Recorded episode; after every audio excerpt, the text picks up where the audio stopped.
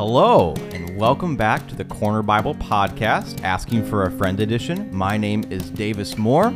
I am the host this season while Dante is working on another project here at the church, and I'm excited to be with you all today. Now, we're about halfway through our this season of Asking for a Friend, and today we have a brand new visitor for this week's question. This week I have our youth pastor, Jared Storm. Hey, Jared.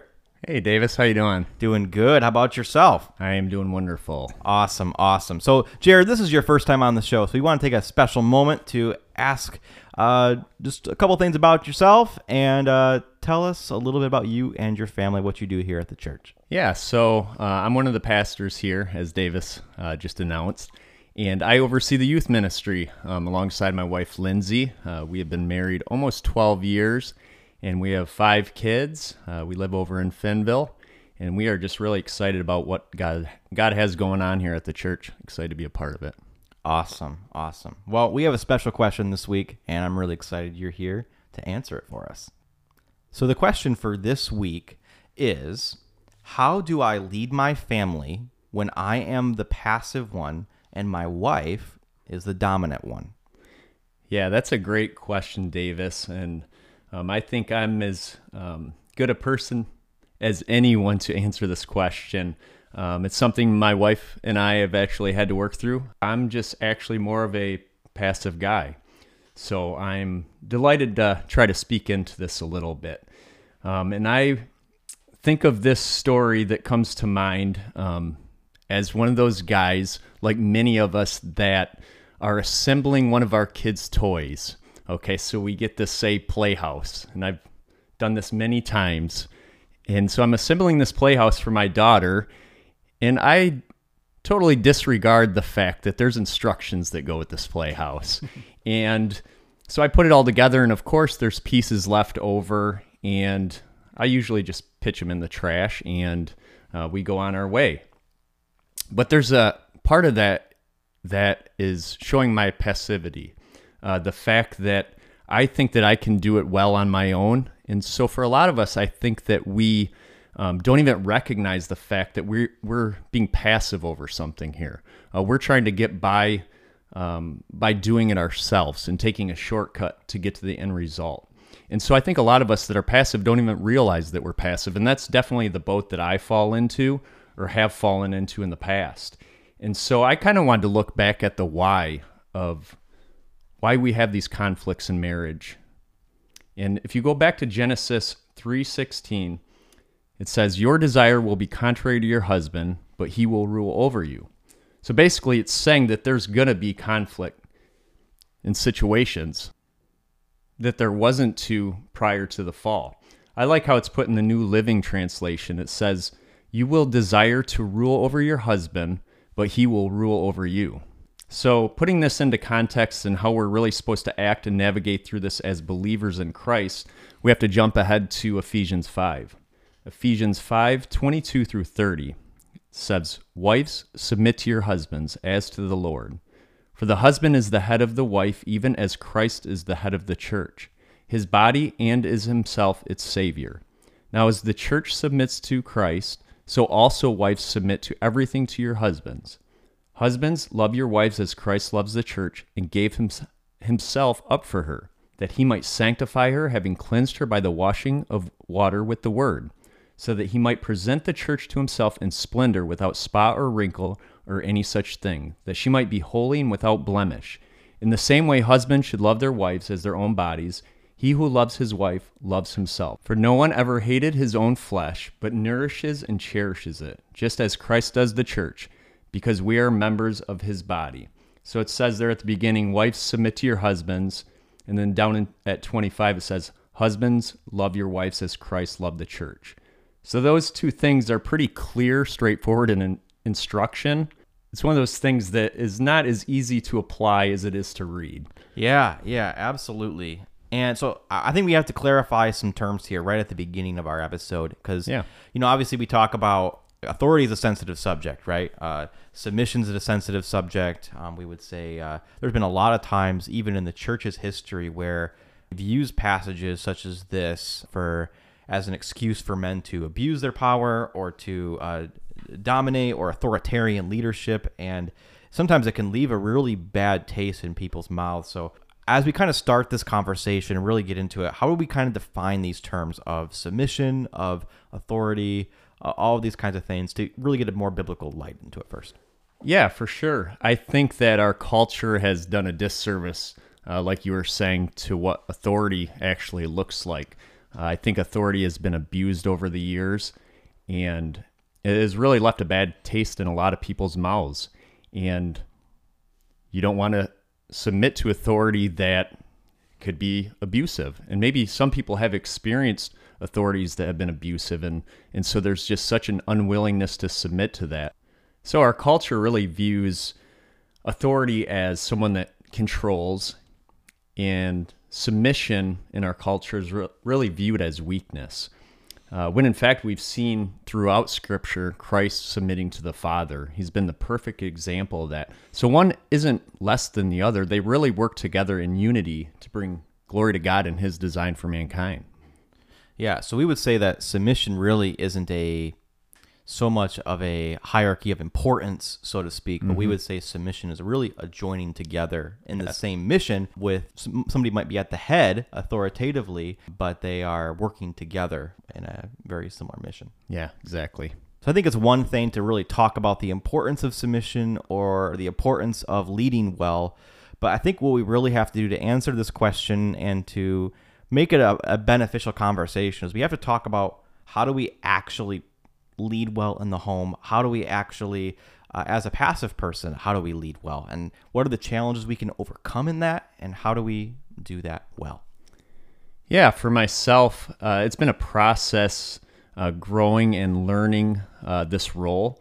If you look at verse 25 there in Ephesians 5, it says, to be the Savior. So if you look at what it means for our Savior, right, to be the Savior, it meant he was going to go die for us. And so, what does it look like for me to die for my wife? What does it look like for me to actually make that practical sacrifice in our everyday life? So, put down my wants, my desires, uh, the things that I might view in, as important that she might not view as that important. So, really giving up maybe my time, some of my hobbies, some of those um, things in life that uh, really don't have a lot of significance when it comes to uh, fruitfulness in our marriage. Hmm. Abs- absolutely. So, even right there in that explanation you just kind of gave us, submission that gi- gives a really powerful picture of what authority and submission looks like. It's not even so much you need to obey me. It's a sense of I'm giving this up so that I can uh, love you as my wife better. Yeah. So that we can serve better together. Yeah, and even taking that a step further, um, in verse verse 26 there it says washing her in the word. Yeah. What's that mean, Jared? So so that's really uh, being able to speak truth in a loving way into her life. I like I know in the past I have been um, not washing her in the word, but power washing her in the word. and so, uh, yeah, there's definitely been times where I've been very black and white about things, and uh, as, very much a matter of fact. And this is what the word says, so let's just do this. And uh, that's not the way that everyone wants to be spoken to, especially our spouses, uh, as we know. And and so, just being able to speak those truths in love and practically live them out, uh, being that that example as well. So, I think there's that intentional piece that goes along with it. You know, making those sacrifices, but also being intentional in the relationship. So, what would you say then is like a a practical way to wash in the water of the word? Like, how do how do we actually do that in our daily life? Yeah, I think that uh, it starts with being able to lead well uh, within Scripture, even um, doing devotionals together, praying together, and really being vigilant on those opportunities that arise uh, to apply God's Word. So I once heard it said, "There's no such thing as obstacles. There's such thing as opportunities," uh, which I thought was a pretty cool uh, quote, uh, considering that God always has us going through one thing or another, and it's really my job to uh, help walk my wife through those things. So, really, just having the ability to be the leader in those things is, is just super important. Yeah, I think that's really good too. I think a lot of times in marriage, if we look at the conflicts or we look at maybe some of the struggles going on at home as the obstacle, it really it pits you as you and your wife against each other, right? Yeah, and sure. you see each other as the enemy rather than actually on the same team and uh, being able to actually do things well together. How would you say we how, how would you say this works with kids? I know that's an obviously another thing into the mix um, when it comes to parenting uh, together. How does authority and submission and all that play together with that? Yeah, I think it plays a huge part in this.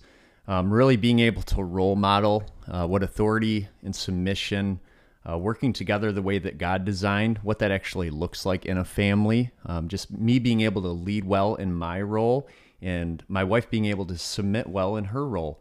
And just being that example to our kids is huge in what they need to look for in their future marriages someday. So, if there was someone coming to you today uh, who was saying, Jared, I'm having a really hard time leading in my family, I'm really having a hard time doing this, what kind of tips would you give them? Yeah. Uh, what would you send them? What homework would you give them? Uh, I know you're in school right now and you have plenty of homework, but uh, what homework would you give them after that conversation? Yeah, I think the first thing I would do is point them back to Scripture.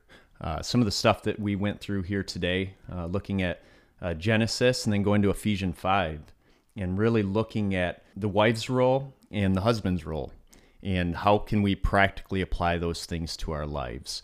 And so, uh, just looking into their lives a little bit and maybe ways that they can uh, practically apply some of these biblical principles. I know something you've talked about in the past too. It's been a while ago we had this conversation, but you mentioned having conversations with your wife about maybe some of the fears she has of of your leadership, right? Or of our leadership as husbands, like and working through some of those insecurities. Yeah, for sure. Um, it's really goes back to a trust thing. Yeah. They actually trust that I'm going to be who I say I'm going to be. And it's really a process of building up that trust. So, really looking for ways that the husband can build up trust in the marriage in the ways that the wife can relinquish different areas to the husband so that they can build on that trust. That makes sense. Right, absolutely. What what are some like ways that you've found that are practical ways that a husband can build trust? Yeah, just in everyday decision making, really, uh, is something that we really had to work through, uh, whether it's a financial decision, a disciplinary decision, um, a decision of where we're going to eat dinner. Yeah. I mean, it could be any decision that you're trying to make between the two of you. Um, just giving the wife the chance to let go of having control of some of those those decisions and allowing the husband to actually make the decision. I think all those opportunities will begin to build trust in the marriage. Yeah, that, that- that's really good. That's really good. I know something uh, my wife and I have tried to put practice into our home is we have a time, and it doesn't happen every single evening, but where we get down, we talk about what's happened throughout the day, right? And that's I think that can establish trust really quickly too, where um, uh, if, if she talks about something that really was really hard during the day, it provides an awesome opportunity, like you said earlier, to open up God's word to uh, talk about, hey, this is what God has to say about this stuff. Um, and it r- provides a really open avenue to lead in um, in that washing aspect you brought up a little bit earlier too.